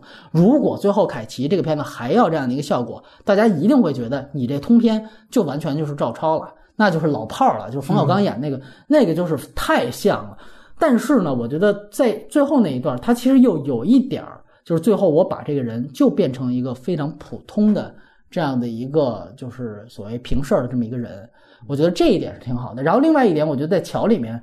挺值得注意的一个表演的状态是，他需要去演出一种对于警察的 P T S D， 就是他跟老爷车最大的不一样的一个人设，呃，不是说侠肝义胆这些都挺像的，什么末路英雄，但是我觉得非常大的一个不一样的状态就是，他其实之前是被警察抓过，而且那个感觉那个前史其实有点冤枉他，就说白了是因为其中一个警察觉得他绿了那个警察了，然后警察故意就等于以公器去报复他，然后让他蹲了啊两年多的牢。等于他其实整个电影的开端，凯奇需要去演出一种就已经在这二二十多个月的牢已经做完了，是放出来的这样一个状态。所以他把那种不想惹事儿，但同时他遇到的这样一个危机又足够大，但与此同时他见到警察就有点失控的那样的一种就多重复杂情绪表达出来。所以我觉得那个电影一来就是它表演难度其实是挺大的，二来就是你可以看见这是很难得的凯奇真的是啊，据他自己说就是真正真正像方法派一样去呃、啊、停下所有工作啊，难得的去呃准备了一年的这么一个电电影，呃，但说句实话，你按照这样的一个基础你去看，你还是会觉得如果这个片子给一个演技还在线的人去完成，可能的水平可能会更高一些。他现在接的烂片太多了，就跟雷比利说的一样，他有的时候会控制不住的用一些技巧来去代替原生生发的这样的一些表演，在乔的动作段落当中的确是有这样的场景出现的。所以我觉得最后虽然他准备了这么长时间，然后也公关了威尼斯，但是最后什么奖都没拿到，尤其是演演技奖，我觉得其实这个问题也是挺大的。就是我相信在这一点呢，我不得不说，如果你比如说换成一个呃更好的，也就是说现在更当红的演员去演乔那个角色，呃我觉得可能会更好一些。就哪怕像什么我随便说，比如像理查·詹金斯就这样不太有名的，就是《水形物语》里面提男配那种，就那种不太有名的老戏骨，你如果让他去演，可能会演得更牛逼一些，甚至你他是可以能拿到影帝提名的，就因为那个角色的丰富度是很高的啊，这个我觉得是确实是一个遗憾。但是那个片子呢，有另外一个亮点，也是挺倒霉的一个地方，就是凯奇没红，但是跟凯奇搭戏的那个小演员，就是刚才他提到的这个太医谢里丹，对，他就是头号玩家的男一号，就是斯皮尔伯格当时就是看了乔里边的表演，可能看完之后觉得哎呀凯奇他们就这样了，但是这小孩不错，哎，你来给给我当这个头号玩家的这个男主演吧。因为你会发现斯皮尔伯格他是完全就选这种家庭破碎啊，他一定要这种，你看在头号玩家里也是那样一个出身嘛，出身底层，然后父母对自己都不好，然后乔里面正好他那个人设就是这样的，所以说哎，我就把这个小孩最后给带过来。所以说呃，乔那个片子很遗憾是一个完全后浪推前浪的最后一个结果，前浪想冲影帝没冲成，然后把后浪给捧红了，捧成了头号玩家。所以我觉得这是更让人唏嘘的一点。呃，刚当科长一直没说话，你对这些年凯奇这个烂片之王之后他这个职业生涯是怎么看的？来哎，我说实话，我其实今天是来为凯奇证明的，你知道吗？哎呦呵啊！对，我我其实对他刚刚你说的那位，就是他这几年接的这这些烂片啊，这、嗯、我觉得还是值得尊重的，你知道吗？哎呦呵，对，这这么拔高了，接烂片值得尊重、啊。就就是这个这个事儿吧，这个事儿我觉得是不能、啊、不能以他这些年的这个这些烂片来来单一的评论，嗯，然后因为我是觉得凯奇是好莱坞现在为数不多就是戏路最宽，然后最、嗯。敬业最专业的演员之一吧。你看他的，他其实整个职业生涯的片子的角色跨度非常大，而且他是接续集电影接最少的演员，他只接过两个续集，一个是《国家宝藏》，一个是那个《恶灵骑士二》。骑士二，对，其实其实其他所有的电影全是原创电影。然后他，你看他的片子其实可以分为几个部分，就是第一，其实他核心的他演过一些电影，其实属于战，就是像《战争之王》。还有那个天气预报员，嗯啊、呃，就那那种中等类型的那种独立电影、嗯，他们这种电影的话，你会发现就是它的那个评分就是不是很高，但是也也不错，但是票房也不是特别好。嗯、然后他接这种片子其实是接的最多的，对、嗯，但这个基本上是占了他的那个所有职业生涯的片子的三将近三分之一了、嗯。然后第二类就是那个动作片，就是《国家宝藏》，然后那个那个吴宇森的，呃，对，包括那个《空中监狱》，就是大家就是。就是那个商业片大家最最能熟知的那一类片子、嗯、然后第三类片子其实是就是刚才那个呃雷布利说的那个远远离赌城、嗯、还有包括那个呃改编剧本，对，呃这个都是能让他拿过奥斯卡的，还包括那个坏中尉、嗯、像这这种就是属于这种表演难度很大，其实属于奥斯卡表演级的那个片子、嗯、他最早期还跟大卫林奇合作了金棕榈的电影、哎哎、我心狂野、哎、对，我心狂野，对、嗯、然后那个还有一类其实就是属于那种我们通常意义上的烂片，比如说那个《异教徒》那种，对啊，那种分数那也是翻拍，他跟《坏中尉》一样，都是翻拍老电影的。对，然后他是那个，就是他整个职业生涯都贯穿这种烂片，就是分数非常低，然后票房也非常差。另外还有一种就是刚才就是我们刚才说的，就是他破产以后演过的这些片子，嗯，这些片子里面其实和很多很多电影，我我基本上都没有怎么看过，都听都没听说过。嗯、就这些片子很多都是直接拿去就是线上发行了，然后连一分钱票房都没有。嗯、对，原来就是 D V D， 直接发 D V D 啊！对、哎、对 对, 对，就是就是就这种片子，就是你可以看到它，就是说。那个伊桑霍克有评价他是说是、嗯、说他是那个马龙白兰度以来就是呃好莱坞唯一一个就是尝试各种不同艺术艺术表演方法的这样一个男演员。我不知道这句话肯定有点夸张或者是商业互吹、嗯、但是我觉得是有一定道理在的，就是你你你把他整个职业生涯的这个这个作品你给他分类以后，你会发现就是凯奇他演过的这些角色，包括他演过这些电影，并不是就是所谓就是这几年的这些烂片能够给他去定义的。一个演员这种职业生涯，比如说他呃塞维利破产以后还在不停的演戏，嗯，虽然演的是些烂片，然后也不挑剧本也什么的，他可能就是为了自己还钱啊还债啊这些东西逼不得已的地方，但他这这这些年里面他还是演出了，比如说像坏中尉，比如像那个海扁王，比如像这一次的曼蒂，还是有这些片子在，比如刚刚你们说的乔，因为乔我没看嘛、哦、还是有一些片，这些就是能够保证一些水准和他这个表演风格的这种片子在的。所以我觉得整体来言就是说你你说他那个烂片肯定是烂，但是我整体而言我觉得凯奇是一个非常非常值得尊重的一个演员。就是刚才那个雷普利老师说的，就是说他的那个呃形象其实是非常有特点的，就是就是你就是但他并没有像比如说布鲁斯威利斯或者是其他的一些动作明星演什么都是布鲁斯威利斯，演什么都是那个湖南农威那样，他演动作片也好或者演其他的一些片子还是能够演出他就是这个属于这个角色这些味道在。我觉得这是凯奇最厉害的地方，因为他的形象其实比比比那个呃汉森福特或者是怎么样更有特点，他眼睛那么大，就是很多人说他那个眼睛是蛇眼眼睛还是什么眼睛，然后他的那个一个片子就叫蛇眼，就是你你结合现在的一些动作片明星来说的话，其实凯奇其实是相当相当不容易了。这说开的时候你会发现动作片明星一般都是烂片的专业户，就是接烂片或者接烂剧本专业户，但是所以你会想象的是说像凯奇也好或者像福特也好或者像岩石也好这类的这种动作片明星，他们能够把一些非常非常烂的剧本通过动作片也好或者通过他们本来就是在这些那个呃观众当中的观众缘也好，就是他有他的明星魅力在，能够就是至少这个片子还有一些看头在的。我我我我实在是不太能认同岩石现在作为当红的动作巨星，他接的这些本子，像《摩天营救》《新勇敢者的游戏》，嗯，这个跟凯奇现在演的那些，你随便一说什么代码二一一、人类办事处，就这种烂片儿，凯奇演完了他还是烂片儿啊！我我我是这样觉得，对啊。这这个我不是说这个意思，我是说你可以给他的片子打低分，但是我觉得我们现在说的是凯奇他本人。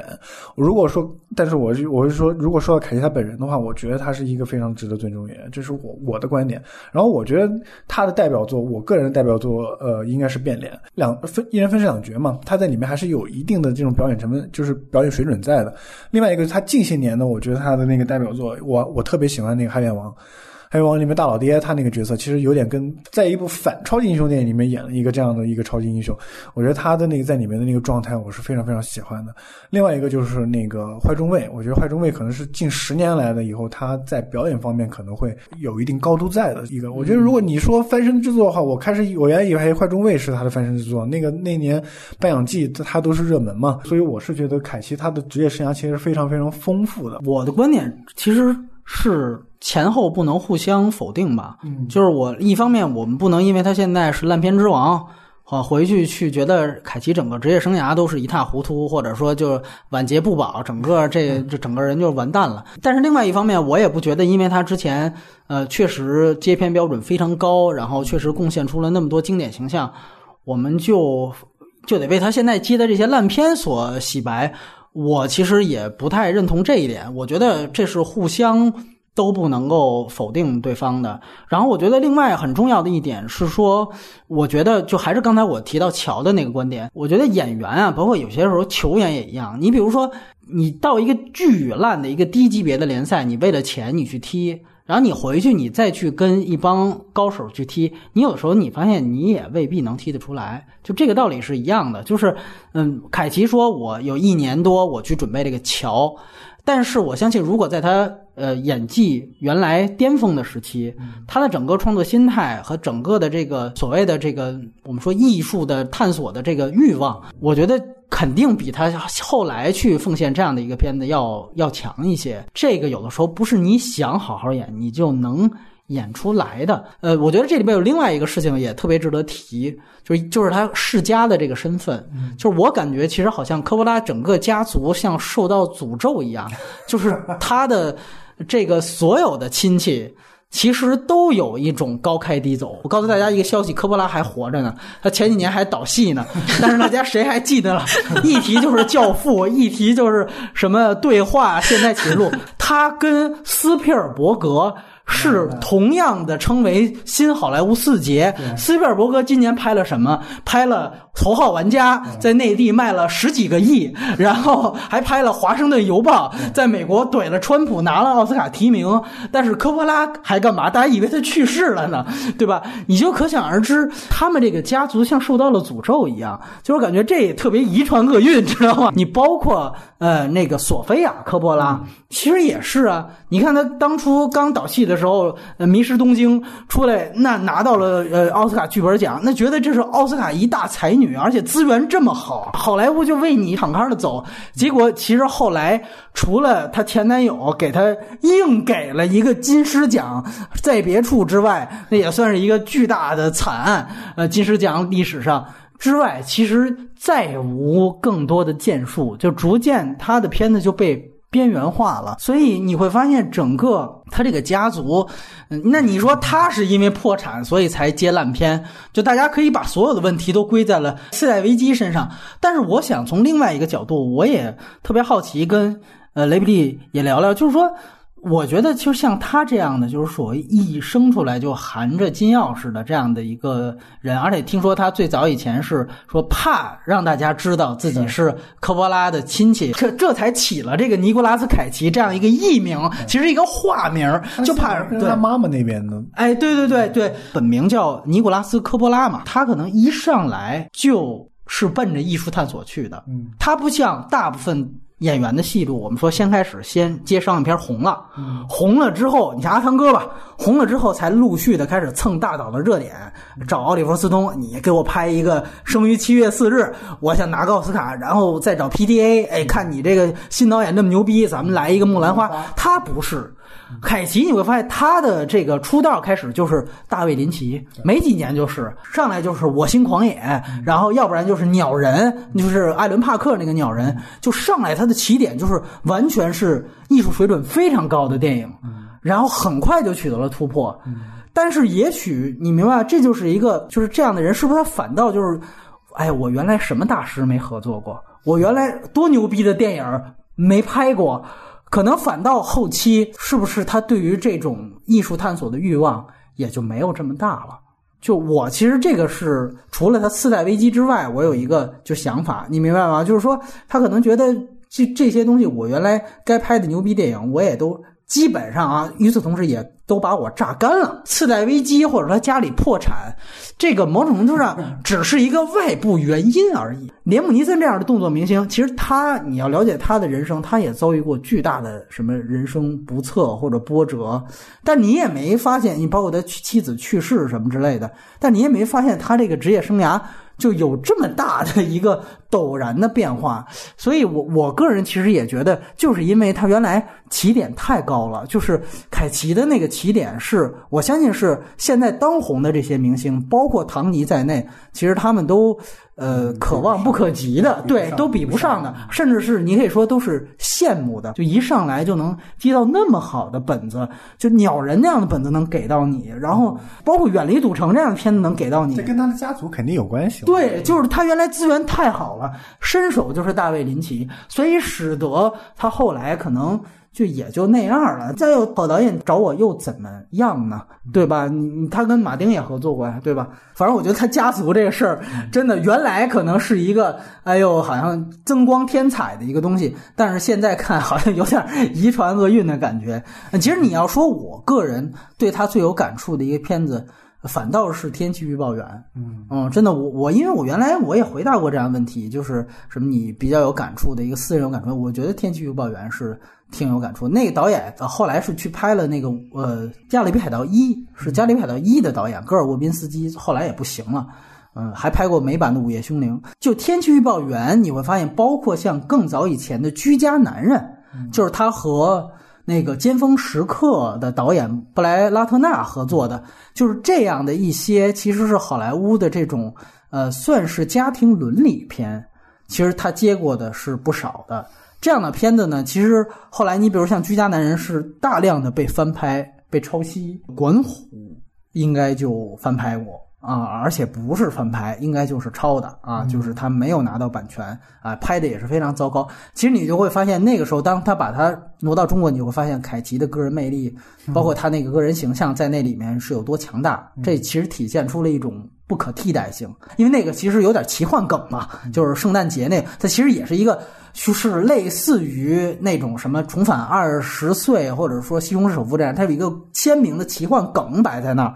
然后大家就会觉得有商业这个商业片套路，哎，觉得我们能把这西幻梗磨过来。但后来发现这种大人设的剧，你还真的不好说直接拿过来就用。这就是在于好像那儿放着一个凯奇所，其实那个不是什么文艺片艺术片，那个就是类型片而已，那就是类型片而已，那是一个奇幻类型。天气预报员有点类似于什么在云端这种，它算是有点职业剧，它有点职业剧那种感觉，它是一个职业片，它着重强调一个职业人设。嗯、呃，但是我个人觉得它最后背后其实都是家庭伦理，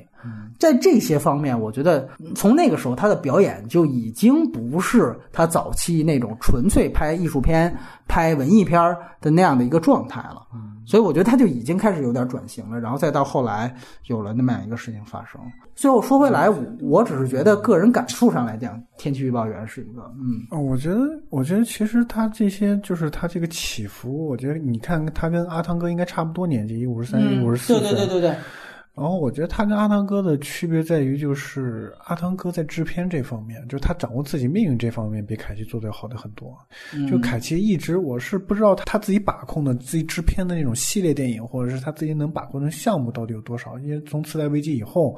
然后他破产以后，然后他基本上就是作为一个劳工这种形象一直在好莱坞一直这样混着。其实我觉得这个跟他家族也有关系，就是说汤姆克鲁斯那种是典型的，就是都是得我管，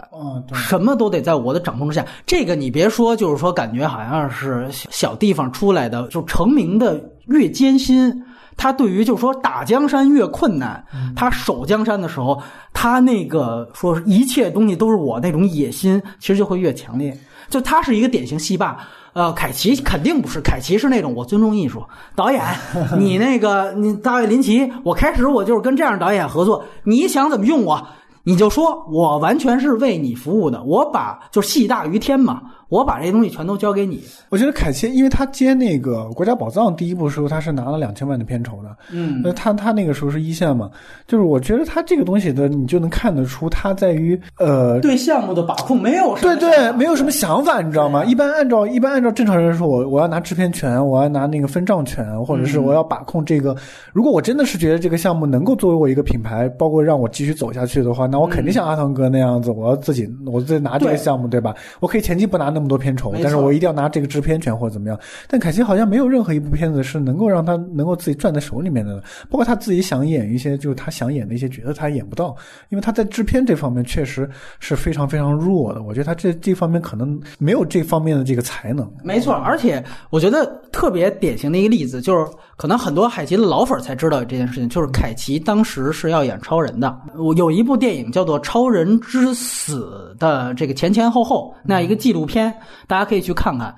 那个片子其实暴露了当时蒂姆·伯顿其实是想在老的超人四部结束之后和这个凯奇合作拍一个有点这种邪典性质的超人之死，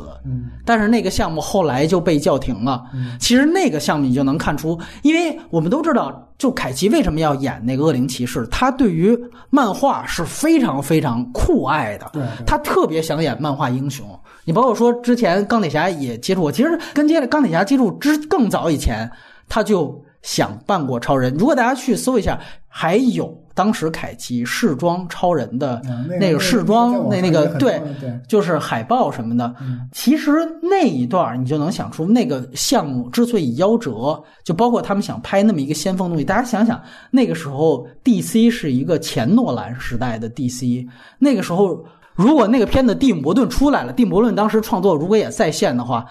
那应该那个地位就是现在诺兰的这种开创性质的地位。你想一个邪典性质的超人，而且把超人最后真的在真人版里面给弄死了，而不是说随随便便一个 D C 的动画片。那你想想，而且是凯奇这样的片子担当，那会是一个怎么样先锋的东西出来？但是最后夭折，除了说华纳跟蒂姆·伯顿之间有巨大的分歧，包括剧本没谈成之外，包括甚至你知道当时他们是找疯狂电源的那个导演就是凯文·史密斯来去写那个本子，你想想那得写得多飞。但是我就觉得如果凯奇在这里面是一个那时候还算有有话语权的一个大明星，他没有很好的去运筹帷幄。如果他在中间可以做调和，去协调华纳 D C 和导演和编剧那么先锋的关系，把这个东西真正做出来，就像阿汤哥当年去协调派拉蒙和这个布莱恩德帕尔玛的关系一样，那也许这是完全不一样的结果。对，就是我觉得科巴拉家族的遗传厄运就是不会做生意。你会发现这你这三个人都不会做生意，你知道吗？在制片环节都比较弱，都是艺术家，所以最后就变成了灾难艺术家。你从家族来角度来讲，你看啊，他和曼蒂的这个导演合作，曼蒂也是一个意大利人，然后也是一个意大利的影二代，他其实也是一个意大利的影二代啊。你看他们俩合作，所以我觉得不是说导演玩了凯奇，我觉得他们俩是有沟通的。就凯奇可能拍到现在他也知道呃严肃的回去翻身，这也不太可能了。我不如我另辟蹊径，对吧？我做了这么一个恶搞性质的东西啊、呃，这个其实我觉得反倒是可能是一条路。我不知道雷普利还有什么补充关于凯奇？对，刚才听你们聊了这么多，我其实都挺认同的。首先一个就是啊，我认同蛋科长对尼古拉斯凯奇作为一个演员的整体，就是蛋科长引用的伊桑霍克对他的评价，我觉得这个说的特别对，就是说他比如说早期演那个鸟人或远离赌城，他可能用更多这种体验派的方法，真听真看真感觉，把自己放到角色里，然后后期他可能慢慢需要拍一些烂片了，需要有一些商业上的这种动作，那他就不可能有那么多空间去让他投入，所以他就慢慢的就生发出了这种比如说表现派的这种技巧啊，表这个东西反而在这个烂片的过程中被磨练出来了。其实看桥里面有一个细节我觉得特别好，就是凯奇坐在车里面拿出了一个打火机，然后跟他一些李丹说妞就来了，妓女们一听这声音就特别兴奋，然后这个时候就学了一下那个妓女们听到那个打火机的那个兴奋的那个表情，就那一瞬间我觉得嗯，凯奇能调动自己就是来回切换的那种感觉就出来了。我觉得他是既有一个先天的这种体验派的这种天赋，又有后天磨练出来的这样的一个技巧，所以他灾难的职业生涯也许并非全都是坏事。然后另外一个方面就是呃，我非常认同波米说的那个，就是他艺术探索上面的这个野心确实没那么大，所以他现在演烂片这感觉是不是很像梁朝伟现在拍这些烂片的这么一个状态？就真的认可了，我就是想挣钱也罢，或者是图我高兴也罢。呃，基于凯奇这个世家子的这种出身，我是觉得他其实内心还比较松弛，比起尤其你们都拿阿汤哥跟他做比，嗯、我觉得他是一个自始至终都很松弛的一个人，嗯、比起阿汤哥这种一路向上把自己逼得这么紧、嗯、啊，我觉得凯奇跟他性情就不一样。像刘德华，凯奇像梁朝伟，对对对，对对对，而且非常有意思。他俩一个是出身好，一个出身不好，但没有发现凯奇经常演的往往是这个生活里面的失意者、嗯、倒霉蛋儿、心无能，然后阿汤哥永远都是意气风发、嗯、大英雄、耍帅，哎，对对，对，所以就是，所以说，我觉得。即便是凯奇有这么糟糕的职业生涯，但是我觉得他早期留在荧幕上能触动到我心里面很很深的那个东西远远多于阿汤哥、嗯、我现在也很尊敬阿汤哥能把这么老然后去搏命去打、嗯、但是真正打动你的是凯奇这样的演员、嗯嗯哎呀，我都不知道你们俩对于他是不是爱还是一种同情啊！我现在听出同情、可怜的味道。我是尊重啊，我是尊重。对，就是你其实我我这里提到，既既然你又提到阿汤哥，其实我觉得最好的就是大家别忘了，当时说吴宇森闯到好莱坞合作过最牛逼的两个明星就是他们俩。但是你通过吴宇森这样的一个参照物，你就能发现他们俩对于吴宇森的态度。就是你包括后来我在跟凯奇专访的时候，那都过去多少年，我还跟他聊吴宇森，他仍然是觉得吴宇森森是啊，暴力美学的一个大师。当时他就是看了他在香港的那些东西，他是真的是带一个虔诚的角度，就是说你作为一个大师，我跟你合作，咱们拍变脸什么的都没问题。后来还有《风雨者》，那《风雨者》毁了米高梅，大家都知道很灾难的一部。但是阿汤哥就不是，阿汤哥是那表面上，哎呀，吴宇森是怎么样？其实拿过来我就拿你当工具，你不是就是会慢镜吗？我拿你用过来，你现在看到他谍六拍到第六部，你才真正明白谍二他用。吴宇森到底是什么意思？就是你拍我帅就可以了。呃，我们挑一个世界上最好能体现我帅的导演，发现哎，吴宇森这个技法可以，那你就来。你完全是为我所用的东西，你是小于我的，但是。凯奇不是，凯奇永远是导演是大于演员，所以确实呢，大家从一个艺术本尊角度来讲，一定是更尊重这种电影整体的这样的这个演员出发。对，凯奇他演员的很纯粹，你知道吗？对，就是非非常纯粹的一个演员。没错，对对 对, 对、啊。所以说这个我觉得是一个还还挺不一样的一个地方。对，然后你包括你像呃这里边还还提到一个片子，就是感觉他现在其实这几年口碑最高的一个，如果你拉豆瓣评分，其实是斯诺登，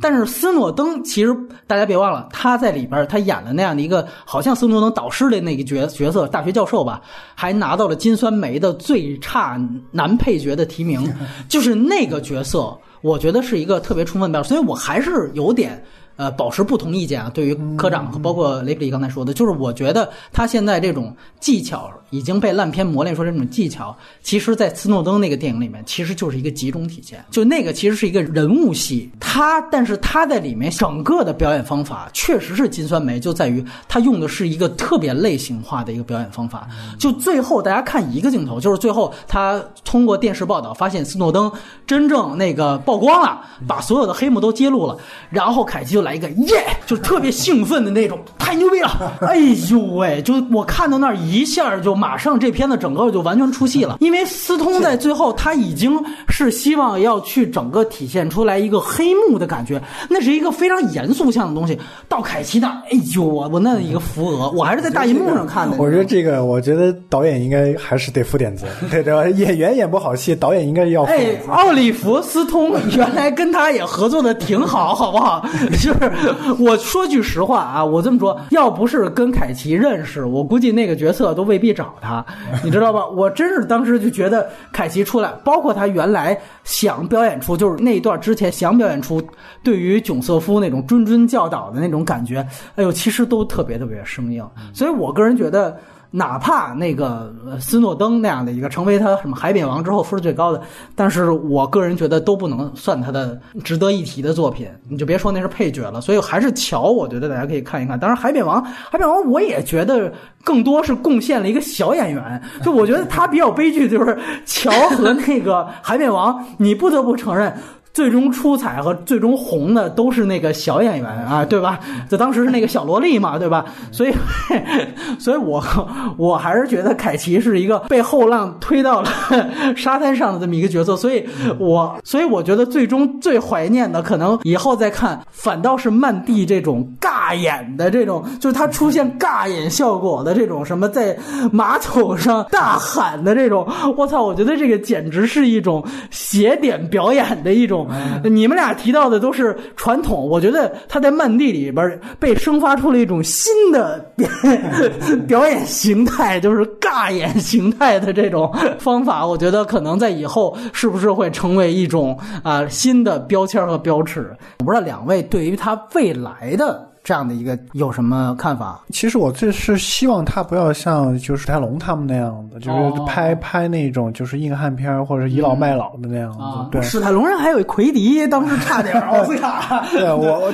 对我就是希望就是凯奇还是就是比如像曼蒂啊，甚至是一些就是根据他的年龄嘛，我觉得什么样的年龄做什么样的事儿，就是能够做一些拍一些符合他年龄的事情、嗯、他其实说实话他可以去演比如像奎迪这样，史泰龙演奎迪这样、嗯、去当一个黄金配角或者是哎、啊，这样我觉得是可能他未来的一个方向。但是如果他要拍烂片的话，我对于我个人而言、嗯，我大不了不看就行了。明白？对对，但他如果有像曼蒂这种，或者像坏中尉那那样、嗯、那样片子，我肯定还是会去看的。嗯，对，我其实特好奇，就是他到底还需要多少钱？就是这个，其实感觉是个无底洞，是吧？他已经还还清了嘛？说他这样，那现在就是说白了就是无所谓了，是吧？我觉得无所谓啊。对、啊，来，雷比利，你觉得对未来怎么看？嗯，多言小。小人物少接动作片，因为阿汤哥那样的奥林匹克精神，他也做不到。他第一，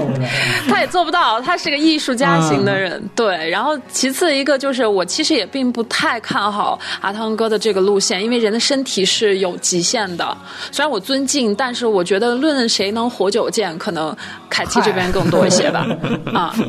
行，原来不是捧凯奇，没有没有没有踩阿汤哥，包括对我现在你去看刚才雷比。提到的这种远离赌城，我觉得也有一个感触，就是在于就现在我们再也找不到这样的